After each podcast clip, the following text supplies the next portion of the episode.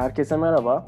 Her bölüm seçtiğimiz bir konuda kendi tarzımızda hem sizin hem bizim için keyifli bilgi verici boşlar attığımız dolu boşa hoş geldiniz. Evet Buracığım hep sen bana sorarsın bu hafta girişi ben yaptım ben sana sorayım. Nasılsın? Nasıl gidiyor? Nasıl hissediyorsun kendini? Yorgun hissediyorum. Yapmam gereken birçok şey var. Ee, ve geçen hafta da söylediğim gibi yine bir sürüklenme hali içerisinde. Sen nasıl, nasıl hissediyorsun? Valla ben de dur önce sana şey sorayım cevap vereceğim. 21 yaşındaki bir insanı yoran nedir hayatında? 21 yaşında bir insanı yoran şey çok fazla şey vardır. Ee, işte akademik hayatı, sosyal hayatı. Bunlar daha çok işte bunlar yorar yani.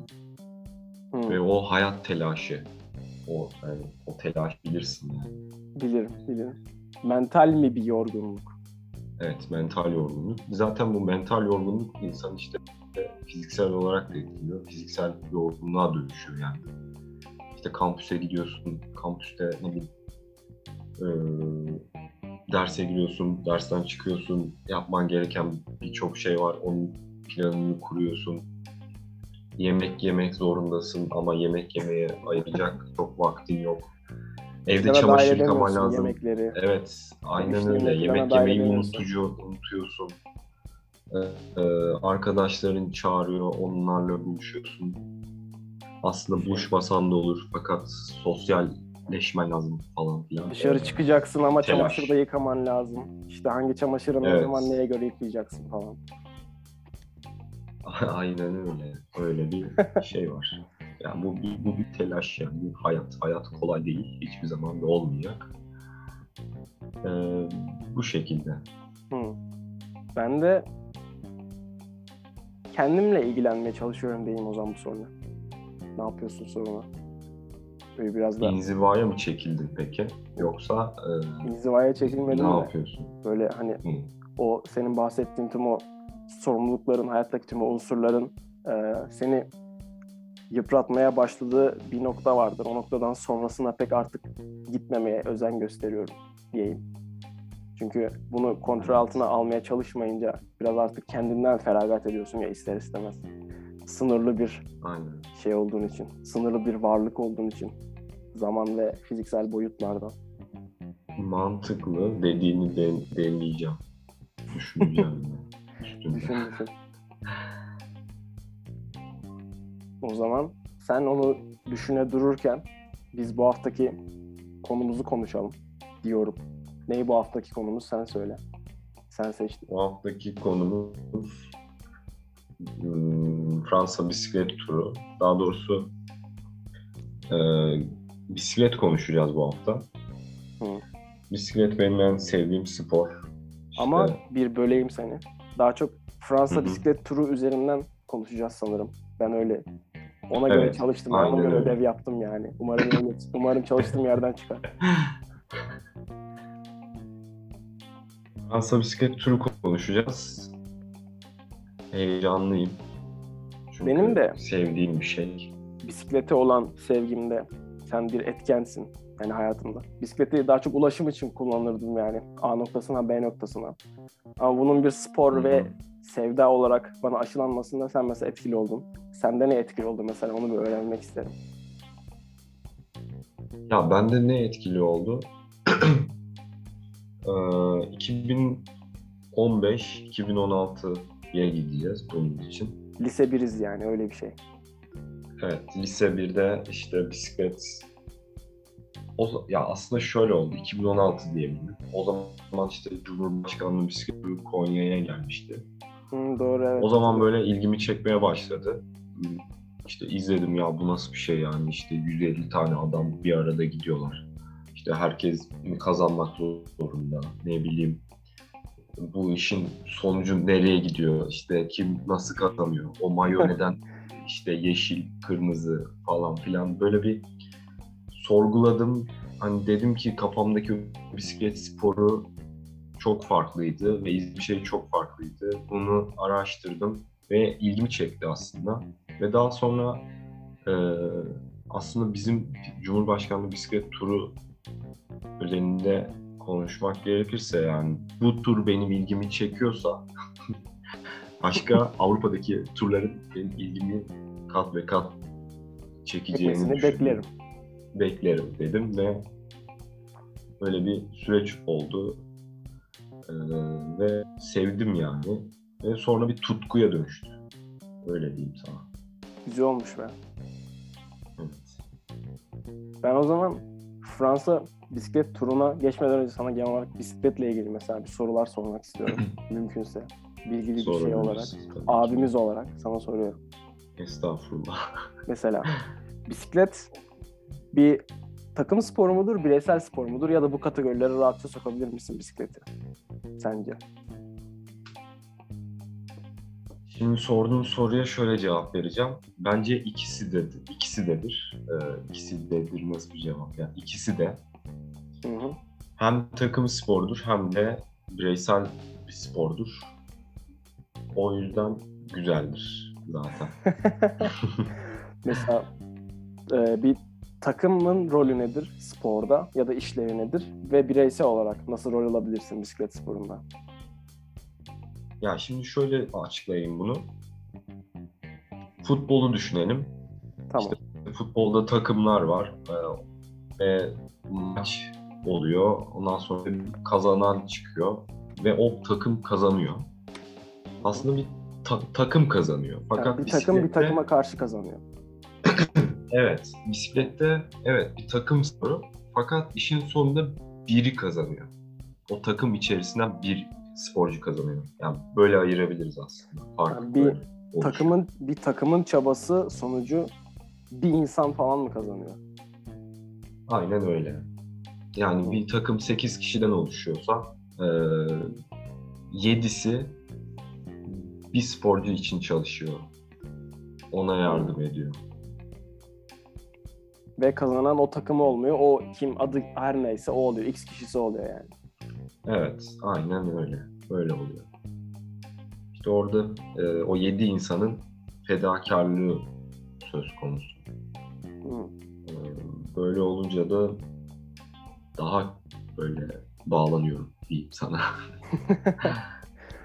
Ben şey e, öyle okudum diyeyim. E, 20. yüzyılın başlarında hani bisiklet bir spor olarak ve bir hani yarışları ilk hani yeni başladığı zamanlarda çok da bireyselmiş pek takım olgusu yokmuş sanırım bisiklette. Hani böyle e, bir takım beraber çabalamazmış galiba. Yani herkes tek başınaymış galiba yarışlarda. Mesela Tour de France'ın ilk başta evet. yarışlarında 1903'lerde, 1905'lerde falan böyle. Herkes tek Ya o başınaymış zaman yani. aynen zaten işte gazetenin kurduğu bir şey bu. Ee, ve o zaman tabii daha bireysel ve parkurlar da aşırı zor yani. Ve o zamanki bisikletler de hani çok, Çok teknolojik harika değil yani. hiç Evet. aerodinamik ilkelere göre değil falan. Aynen öyle yani 100 kişi başlıyorsa yarışa bir kişi iki kişi anca zaman. Değil mi? Yarışı bitirmek bile bir şeydi yani. Hani yarışı bitirenlerin adı sayılırdı. Herkes bitiremezdi yani. Evet.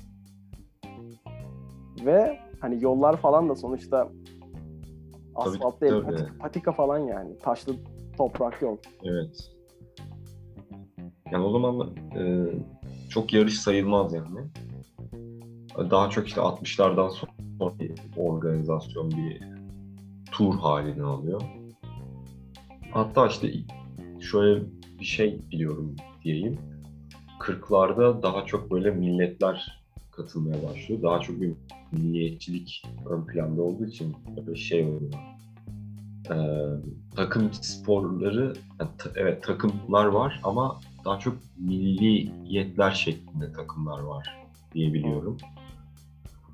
İşte daha sonradan böyle yerel takımlar geliyor falan 60'lar 70'ler. Ee, 80'lerde işte Eddy Merckx Belçikalı e, süper bir insan.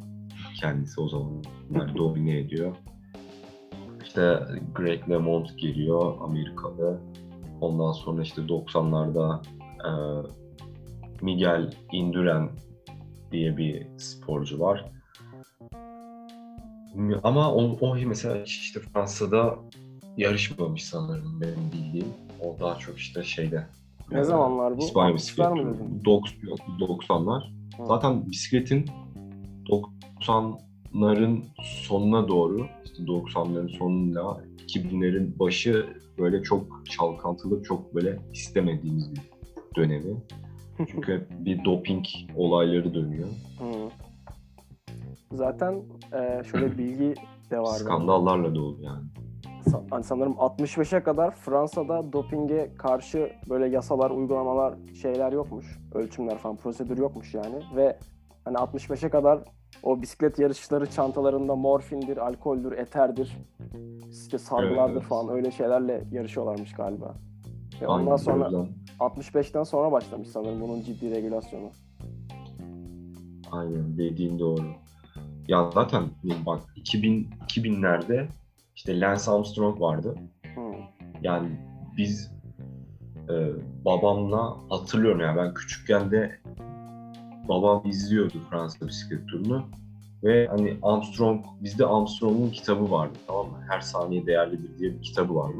O bizde duruyordu ve böyle hani o benim için bir idol gibi değil de böyle hani bildiğim bir insandı ve ilk işte e, tanıdığım sporculardan biri biridir yani Lance Armstrong.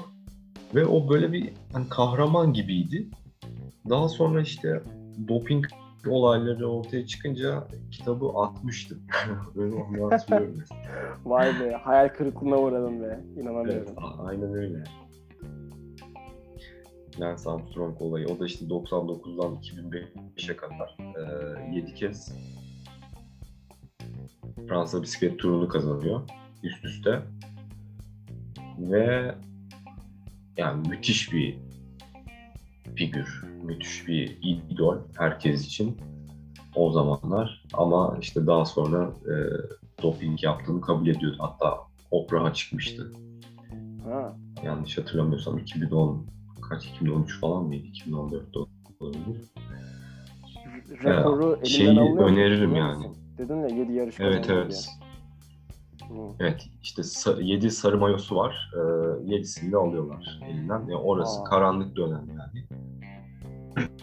yani bunu sadece yapmakla kalmıyor. Takımları organize ediyor. işte doktorunu ayarlıyor. Yani tamamen bir işletmeci olarak çalışıyor yani e, pelotonun içinde. O yüzden e, bayağı bir şey. Yani tüm yarışı etkilemiş yani neredeyse sadece kendini etkilemiş. Evet evet. Yani şöyle şöyle mesela bir takım arkadaşı var. Bir takım arkadaşı bunun yaptığını biliyor. Ee, ismini unuttum şimdi. O da meşhur bir adamdı. Ve bu artık hani şey oluyor. itirafçı oluyor. Ve onun da hayatını kaydırıyor yani. Yani hiçbir takımla anlaşamamasını sağlıyor falan böyle. Acayip olayları var ya. Yani resmen mafya. Hatta şey var, The Armstrong Lie diye e, belgesel var. Onu öneririm. İzleyin onu. Çok acayip şeyler dönüyor gerçekten. Benim bir Sen sorum peki- daha var sana o zaman. Evet, sor bakalım. Ama lafını unutma çok üzülürüm unutursan. Yok, tamam. Şimdi mesela hani biz bisiklet yarışlarını takip ediyoruz. Sen benden daha çok. Ve hani Hı hı. mesela futboldan örnek verdin az önce ben de oradan yürüyeyim. Mesela futbol maçında o müsabakayı şey kılan, e, heyecanlı kılan ve hani seni ekrana kitleyen şey biraz bellidir. Yani 90 dakikaya sıkıştırılmış bir heyecan var orada. Evet.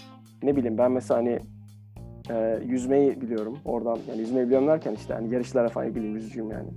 E, hani onun yarışında da şey belli hani işte 50 metreden tut en uzun yarış 1500 metreye kadar en işte Hı en uzun yarış 15 dakika falan sürüyor. Daha da az ama işte hani üst sınır olarak 15 diyeyim.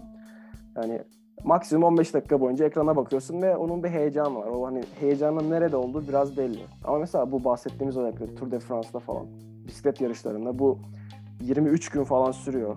Her gün neredeyse bir etap var ve o etap neredeyse hani tüm günü kaplıyor neredeyse yüzlerce kilometre sürüyorlar. Bu bisiklet yarışı öyle olunca çok uzun bir süre yayıldığı için o heyecanının nerede olduğu biraz kaybolmaya başlıyor benim gözümde mesela. Bisiklet yarışını o yüzden izleme, bir izleyici olarak senin için heyecanlı kılan ne mesela? İzlerken ya da yarış öncesi, yarış sonrası durumlarda. şöyle heyecanını kaybettiğini ben de düşünüyorum bazı noktalarda ama e, eğer bilinçli bir bisiklet seyircisiysen hangi etapları izlemen ve hangi etapları ne zaman izlemen gerektiğini e, bilirsin.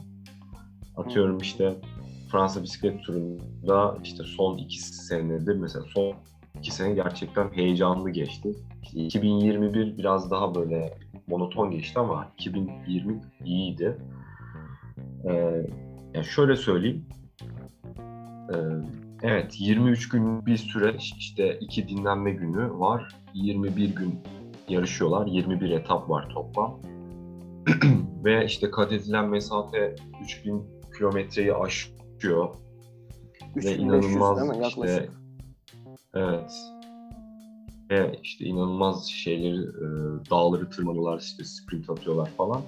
Yani şöyle ben bakıyorum bazen e, bazı etaplar gerçekten aktif dinlenme oluyor. Nedir aktif dinlenme? Ya, bisikletçiler işte önceki gün e, çok fazla e, elevation'a Türkçesi aklıma gelmiyor. Elevation'a maruz kalıyorlar.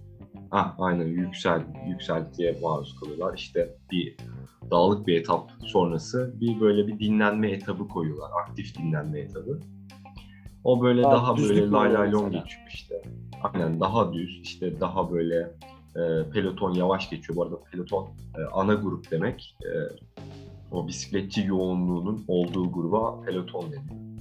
Türkçesi zaten ana grup.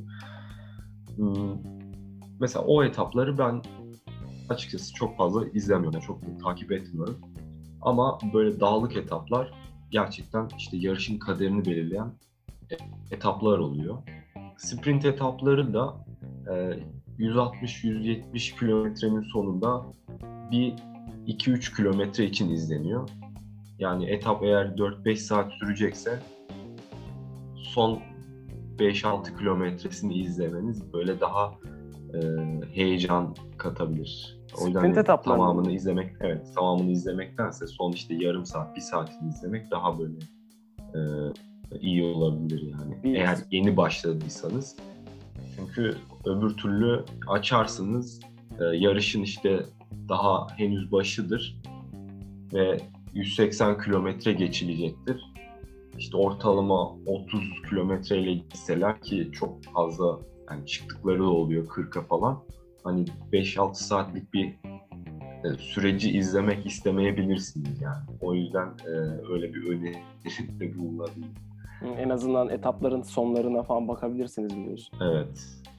Aynen. Ama dağlık etapları mutlaka izleyin bence. Çünkü dağlık etaplar e, düğümün çözüldüğü etaplar oluyor Ve, genelde. Hani asıl Genel yarışın kazanıldığı yer falan diye biliyorum ben ama dağlık etapların evet, yarışı dağlıklarda aynen. kazanırsın. Evet. Peki Çünkü zaman... şöyle bir şey var. Ha, dur, evet, şeyden sor. biraz bahset onu demeden. Hani bu e, etap kazananı ne, yarış kazananı ne, nasıl be, nasıl belli oluyor, nasıl seçiliyor? Ya da farklı işte mayolar var. Onlardan bir tık teknik özelliklerden ufak Hı-hı. bahsetsene.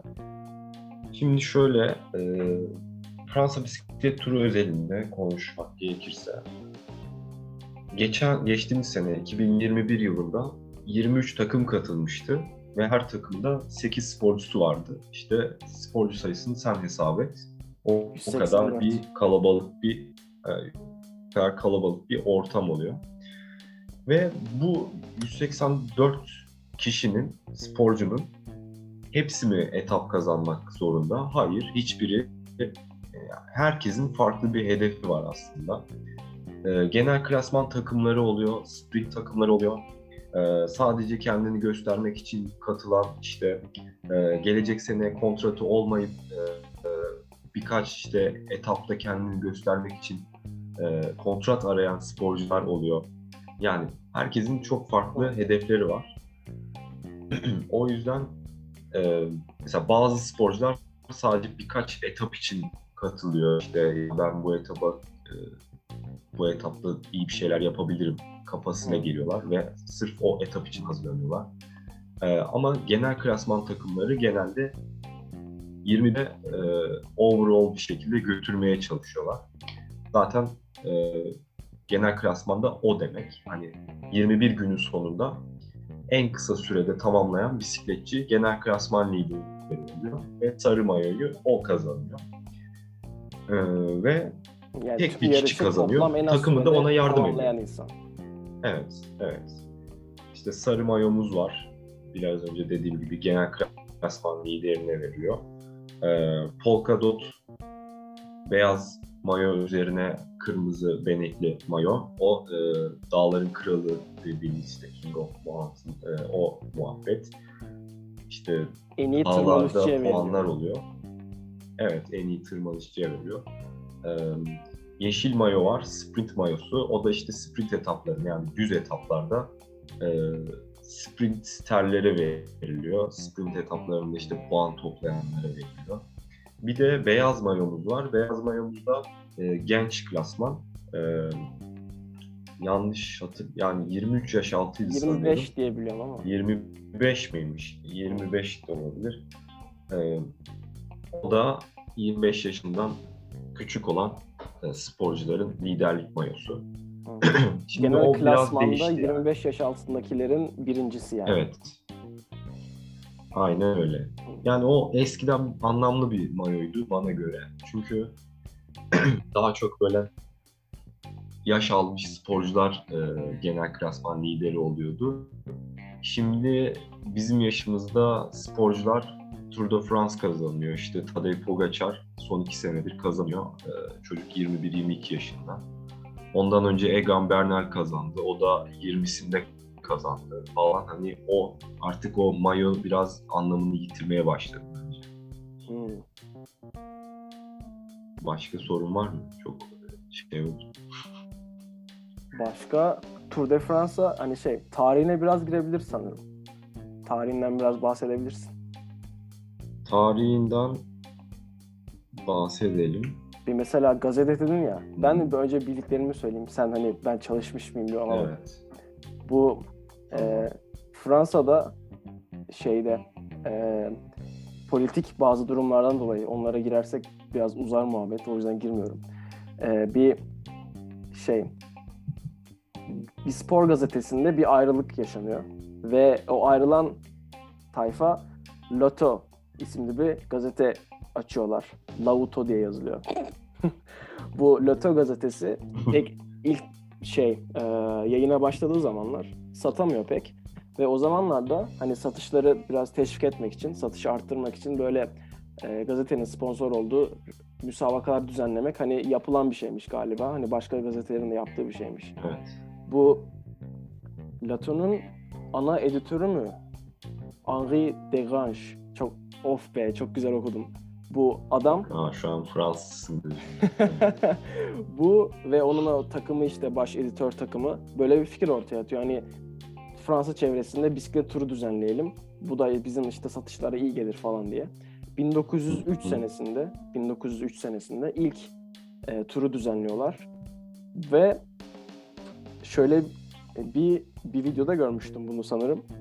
Hani bu 1903 senesindeki yarışta mı yoksa birkaç sene birkaç sene sonraki bir yarışta mı hatırlamıyorum da bu e, gazetede çalışan birisi bu bisikletçileri tırmandıracakları dağlardan birini arabayla çıkmaya çalışıyor. Ve hani arabayla çıkıyor fakat sonra arabası problem yapıyor orada. Dağlar karlı ve soğuk olduğu için galiba. Ve orada adam neredeyse hipotermi geçirdiği için hani ölecek duruma geliyor yani. Ama işte sonra şey diyorlar, soruyorlar bunu hani yarış orada yapılır mı diyorlar. Adam da yapılır yapılır falan diyor. Hani yarış yapılabilir burada falan diyor. Adam ölecek hale gelmesine rağmen. Sonra yarışı orada falan yapıyorlar hatta öyle şeyler var. Ekstrem gerçekten hani böyle e, mesela taraftarlar da çok ekstrem böyle bisikletçiler oradan geçerken işte sevmedikleri veya tuttukları bisikletçiye rakip olanlar varsa işte onlara sopalarla saldırıyorlarmış, taş atıyorlarmış, işte yola çivi falan atıyorlarmış. O ilk başladığı zamanlar böyle çok e, ilginç ekstrem durumlar yaşanıyormuş yani. Bir de şöyle ilginç bir şey gördüm. E, şey tırmanışlarda hani şey yokmuş bisikletlerde. E, vites değiştiren şey ne deniyordu? Aksamın parçasına. Gear shift. Gear shift. Direkt vites mi? Tamam. Onun ayrı bir adı var diye biliyorum o yüzden sordum. O şey, ha, vites, Mart'ta da bilmiyorum ben. vites yarışın yarışmacılık o ruhunu öldürür diye vites aksama eklenmiyormuş ve Evet. Arka tekerde iki tarafta farklı büyüklükte çarklar varmış. Birisi daha büyük işte birisi daha küçük ve e, yarışçılar tırmanış başladığı zaman manuel olarak bisikletlerinden inip arka tekerleri çıkarıp ters döndürüp öyle koyuyorlarmış. Böylece işte e, artık iniş mi çıkış mı hangisine uygunsa ona göre olacak şey çarka denk gelecek şekilde zincirlerini bağlayıp sonra yarışa devam ediyorlarmış. Yani manuel olarak vites atıyorlarmış bisikletten inip. Öyle şeyler falan varmış. Yarış baya değişmiş yani şey olarak. Yapı olarak değişmiş yani yarış. İlk başta çok farklı bir şeymiş. Böyle savaşmış yani gerçekten. Onlara Evet, Ve- evet. gladyatör gibilermiş yani böyle savaşıyorlarmış cidden. Öyle ilginç, eğlenceli bir tarihi var baya. Benim bildiklerim böyle yani. Aa, güzel anlattın. Yani ekleyecek bir şey kalmadı bana. Dediğin gibi e, gazete mesela sarı mayo neden sarı? Hı, aynen. Çünkü gazetenin o zamanki e, rengi sarı. Kağıt rengi Gazetenin sarı. üzerine basıldığı kağıt böyle o sarılığıyla, o sarı rengiyle biliniyor. Evet. O yüzden mesela sarı mayo. Ee, e, sadece mesela Tour de France öyle değil. Şey de öyle. Giro d'Italia da öyle. İşte İtalya bisiklet turu. Üç büyük tur var. Bir tanesi işte Tour de France en prestijlisi. Ee, İtalya bisiklet turu. Bir de İspanya bisiklet turu. Bu üç e, Grand Tour olarak geçiyor. Mesela şey de öyle. Giro da öyle. Ee, Giro'da mesela pembe mayo genel klasman liderine verilir. Ee, o da e, şey Gazeta dello Sport var ya onun şeyi La Gazzetta dello Sport var işte spor gazetesi aynen. İtalya'da. Onun mesela rengi o zamanlar işte pembe böyle bir pembe bir rengi varmış. Ee, O da hani oradan öyle geliyor. O da zaten bir gazetenin yapmış olduğu bir yarış. Ee, Satışları artsın diye. O da mesela öyle çıkmış. Ee, Benziyor yani ikisi birbirine. Hiç beklemedim bir çıkış noktası. Bu yarışların hiç öyle bir şeyden çıkmasını beklemezdim. Tuhaf geldi bana biraz. Ya işte adamlar ya sanayi devrimini yapmışlar. Aydınlanmışlar artık. İş e, bu noktaya gelmiş. Biz daha bunları biraz e, zor yani. Mesela 1910 senesindeki Tour de France'da 4300 kilometre mi? 4600 kilometre mi? Öyle 4000'den fazla kilometre falan sürmüşler böyle Fransa sınırından falan gidiyorsun böyle. Ve hani cidden yani Dediğin gibi başta hani- dışı. öyle yarışı bitirmek bile bir marifetmiş yani yalnızca şey değil e, sıralamada değil de yarışı bitirmiş olmak bile hı. hatta oradaki hani hangi dağ bilmiyorum ismini bilmiyorum ama dağlardan birinde e, o yarışı tamamlayan birinin yarış şeyinin bisikletçinin heykeli varmış onun da ismini unuttum onu bulursam description'a ekleriz o bir heykel var yani orada bisikleti üzerinde bir insan heykeli var dağlardan birinde oraya tırmanmış Alp mi acaba? Olabilir. Onu sonra çekeriz. Baya hoş bir tarihi var yani. Ya bir soru daha yollayayım sana o zaman madem. Evet. Bir, bir bisikletçiyi diğer yarışçıların arasından öne çıkaran nedir mesela sence? Hani antrenman, beslenme falan tabii her sporda öyle de. Bisiklet özelinde söyleyeceğim bir şey var mı? Biz bisikletçi şunu yapınca öne çıkar ya da bunu yapabilen öne çıkmıştır falan. Bisikletçileri diğer sporculardan ayıran der- Yok, yok. derken diğer sporları bisikletçiyi yapan diğer bisikletçilerden diğer ayıran. Diğer bisikletçilerden ayıran. Ya şöyle bu genel klasmancılar her şeyi yapmak zorunda gibi hissediyorum ben. Yani Ee, hem tırmanabilecek dağları, dağları hem çok sprint iyi atabilecek. Evet. Ya sprint atmasına fazla gerek yok. Ee, ama dağları çok iyi çıkacak. Bir de e, zamana karşısı çok iyi olacak. Çünkü son yıllarda artık zamana karşısı iyi olanlar e, genellikle tırmanış özellikleri iyi olan bisikletçiler ön plana çıkmaya başladı. Artık biraz oraya doğru evriliyor. E, bu ikisini yapabilen sporcular genelde zaten iyi yerlere geliyor. Zamana karşının nasıl bir şeyi var, yapısı var? Onu bir anlatsana. Zamana karşı şöyle oluyor. Bu biraz önce bahsettiğimiz ana grup dediğimiz peloton. E, pelotonu görmüyoruz. Herkes tek tek çıkıyor. Bireysel zamana karşılar böyle oluyor. Bir de takım zamana karşılar var. Takımca çıkıyorsunuz. Ee, bir belli bir etap var işte. Bir, belli bir mesafe var. 30 kilometre, 40 kilometre. Ee, onu tek başınıza zamana karşı kıyafetleri, işte mayosu, wingsuit gibi ondan sonra e, ona özel bisiklet oluyor. Onu kullanıyorlar. Daha böyle ince, işte arka tekeri daha böyle şey. e, Onun kaskı bileyim, falan da farklı oluyor bazı- herhalde değil mi? Taktıkları Evet kask kaskı da oluyor. farklı oluyor. Daha çok böyle kayak kaskı deniyor. yani artık böyle bir sürü marjinal kazanım var yani orada. Her saniye çünkü orada değerli şey gibi Lance Armstrong'un kitap ismi gibi. Ee, Her yarışçı bir dakika arayla karşı- çıkıyor galiba değil mi? Hani herkes bir evet dakika 1-2 sonra. dakika arayla çıkıyorlar. Ve işte o 30-40 kilometreyi yani değişiyor tabii etabın e, kaç kilometre olduğuyla alakalı. Orada işte o süreyi tekrar sana ekliyorlar en sonunda. Ne kadar Ama sürede o geçtiyse. hani o etabın olduğu günü tamamen oluşturmuyor değil mi bu? Hani bu o gün sadece bu olmuyor yani yarışta başka bir şeyler de oluyor. Yok o gün sadece bu oluyor. Sadece zamana oluyor. karşı Ha. etabı oluyor. Evet zamana karşı etabı oluyor. Çünkü çok yani 180 kişi çıktığı için tüm gün zaten kaplıyor yani. Ha, Anladım. O yüzden zamana karşı özelliği olan bisikletçiler yani şimdi şöyle anlatınca zamana karşı da ne var ya falan diyebilirsiniz ama yani gerçekten emek isteyen bir şey. Her bisikletçi de bunu başaramıyor. Çünkü bir devamlılık gerekiyor. Yani şöyle örnek vereyim. Mesela en iyi şu an e, en iyi zamana karşı Filippo Ganna'dır bana göre. E, ve adam inanılmaz bir güç üretiyor ve bunu yarım saat 40 dakika boyunca bu gücü sağlayabiliyor. Yani sabit bacaklarında o güç var. Onu devam ettirebiliyor. Evet, sabit tempoda ve hani bahsettiğim hızlar e, düşük hızlar değil yani 55-60 kilometreye kadar buluyor yani ve bunu yarım saat boyunca yaptığını düşün. İnanılmaz bir efor, inanılmaz bir kalori harcama. E, o yüzden hani zamana karşı çok önemli bir özellik. Ama işte e, genel klasmancı olacaksan tırmanışı da iyi yapman gerekiyor. Tırmanışı iyi yapman için de kilonun düşük olması gerekiyor. Çünkü o kendini de kaldırıyorsun sonuçta.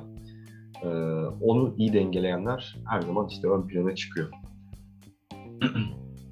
Bir de mesela şimdi aklıma şey geldi. Sen hani et- 55-60 kilometrelere çıktığını falan söyleyince hani orada rüzgarın da hani şey gayet kayda değer bir etkisi oluyor bisikletçi üzerinde. O rüzgar muhabbetleri de genelde özellikle şey e, büyük yarışlarda falan takımların stratejilerini oluşturmakta önemli baya. Mesela orada takım ve bireysel stratejilerden bahsetsene biraz. Neyi göz önünde bulundurursun? Şimdi mesela takımların aldığı pozisyonlar rüzgarın yönüne göre oluyor mesela falan öyle şeyler. böyle. Evet. Tık onlardan bahsetsene. Stratejiden bahset yani Ee, biraz. rüzgar rüzgarlı günlerde eşelonlar oluşuyor. Eşelonlar da nedir? Rüzgarın yönüne doğru e, takımlar kendilerini ayarlıyorlar ve e, korumak istedikleri işte liderleri olur ya da ne bileyim herhangi başka bir bisikletçi olur. Onu korumak için yaptıkları bir form diyelim. Rüzgarın yönüne Yani doğru. İşte Rüzgarın sağdan esiyorsa sağa doğru. paralel bir şey oluyor oluşturuyorlar. Bir grup oluşturuyorlar arka Evet. arkaya sıralı ve genelde en arkaya hani yormamak istedikleri lider geçiyor. Aynen öyle. Ve bundan %40 kadar da bir enerji tasarrufu sağlanıyormuş. Aynen. Ee, e, o önemli bir şey yani. O yüzden işte takım orada takım sporu diyebiliriz. Eşelonların önemi. Pelotondan kopmalar olsun ya da ne bileyim işte eee, tırmanırken yokuş çıkarken rakibini arkaya alma, Evet, öne alma evet. falan olsun. Baya Yani, aynen öyle. stratejisi de gayet e, derin. Mesela Peter Sagan'ın stratejik bazı çok iyi şeyleri sayesinde e, iyi bir dönüş yaptığı yarışlar vardı. 2015'te mi, 2016'da mı? Böyle hani pelotonun arkalarında kendini unutturuyor. Sonra işte yarış bitmeye yakın böyle önlere yaklaştırıyor yine kendini fark etmeden. Sonra o pelotonun arkalarında olduğu için yarışın başında kendini o kadar yormamış oluyor. Sonra çok hani bir dönüşte çok iyi bir zamanlamayla kendini öne atmayı başardığı için yarış kazanabiliyor falan mesela. Evet, aynen. bunlar önemli. Yani bunlar tabii tecrübeyle de oluyor. Çünkü yarışı gözlemlemek önemli yani sporcular için. Bize de izleme zevki düşüyor. bir dene, biz giremiyoruz mu ya Tour de France'a? Öyle bir şey yapamaz mıyız? Bir şey yapamayız ama izlemeye gideriz inşallah. Gerçi bu yokuyla biraz zor gözüküyor fakat bir hibe çıkar belki. hibe, Tour de France hibesi. Onu da sonra keserler ya. Faiziyle. Valla benim Neyse diyeceklerim bu kapattırmayalım kadar. podcast. Senin var mı ekleyeceğin? Ya bu derya deniz yani. Şu an hani her şeyi konuşursak Hmm. sabaha kadar konuşurum. O zaman denize yeterince dalıp çıktık mı diyeyim en azından sana. Ee, şimdilik öyle olsun. İyi tamam. Sen bir şey öneri olarak onu sorayım. Bir belgesel önermiştin. Neydi bir daha söylesene. The Armstrong Lie. Onu önerebilirim. Ee, Arms, şey, Lance Armstrong'un doping olayını anlatıyor. Ee, güzel bir belgesel. Tavsiye ederim. Netflix'te yok. Netflix'te Icarus diye bir belgesel var. O da ona benzer. Fakat e, Armstrong'u anlatmıyor o. Genel olarak bisikletteki dopingden bahsediyor. Onu da izleyebilirsiniz. Böyle önereceklerim bunlar. İyi. Ben de senin podcast bölümün başında söylediğin hayat kolay değil lafına ithafen şey önermek istiyorum. Dumanın kolay değildi şarkısını önermek istiyorum. Aklıma o geldi. İşte onu söylediğin zaman. Güzel, güzeldir. Direkt o albümü de önerebilirim. Film öner ya bir Kolay tane, bir tane film öner, belgesel falan. Film önereyim. Film aklıma şimdi sen sorunca geldi. Selma diye bir film önereceğim. Ee, hangi yıllarda geçtiğini hatırlamıyorum. Fakat e, siyahilerin bu Amerika'da baya kötü şey e, tavır şey aldı tavır aldı mı diyeyim. Baya kötü siyahilere baya kötü davranıldığı zamanlarda zamanları anlatan bir film. Tam yıl senesini hatırlamıyorum. Bir şey söylemeyeyim yanlış olmasın. O filmi önereyim ben de Selma. Hani beni bayağı duygulandırmıştı izlerken. O ırkçılığın şeyini, e, etkisini görüyorsun bayağı. Onu önerebilirim. Evet, müzik de önerdik. Bayağı dolu dolu bir program oldu yani. Neredeyse Aynen. hiç boş yapmadık gibi. Bayağı bayağı dolu bir boştu.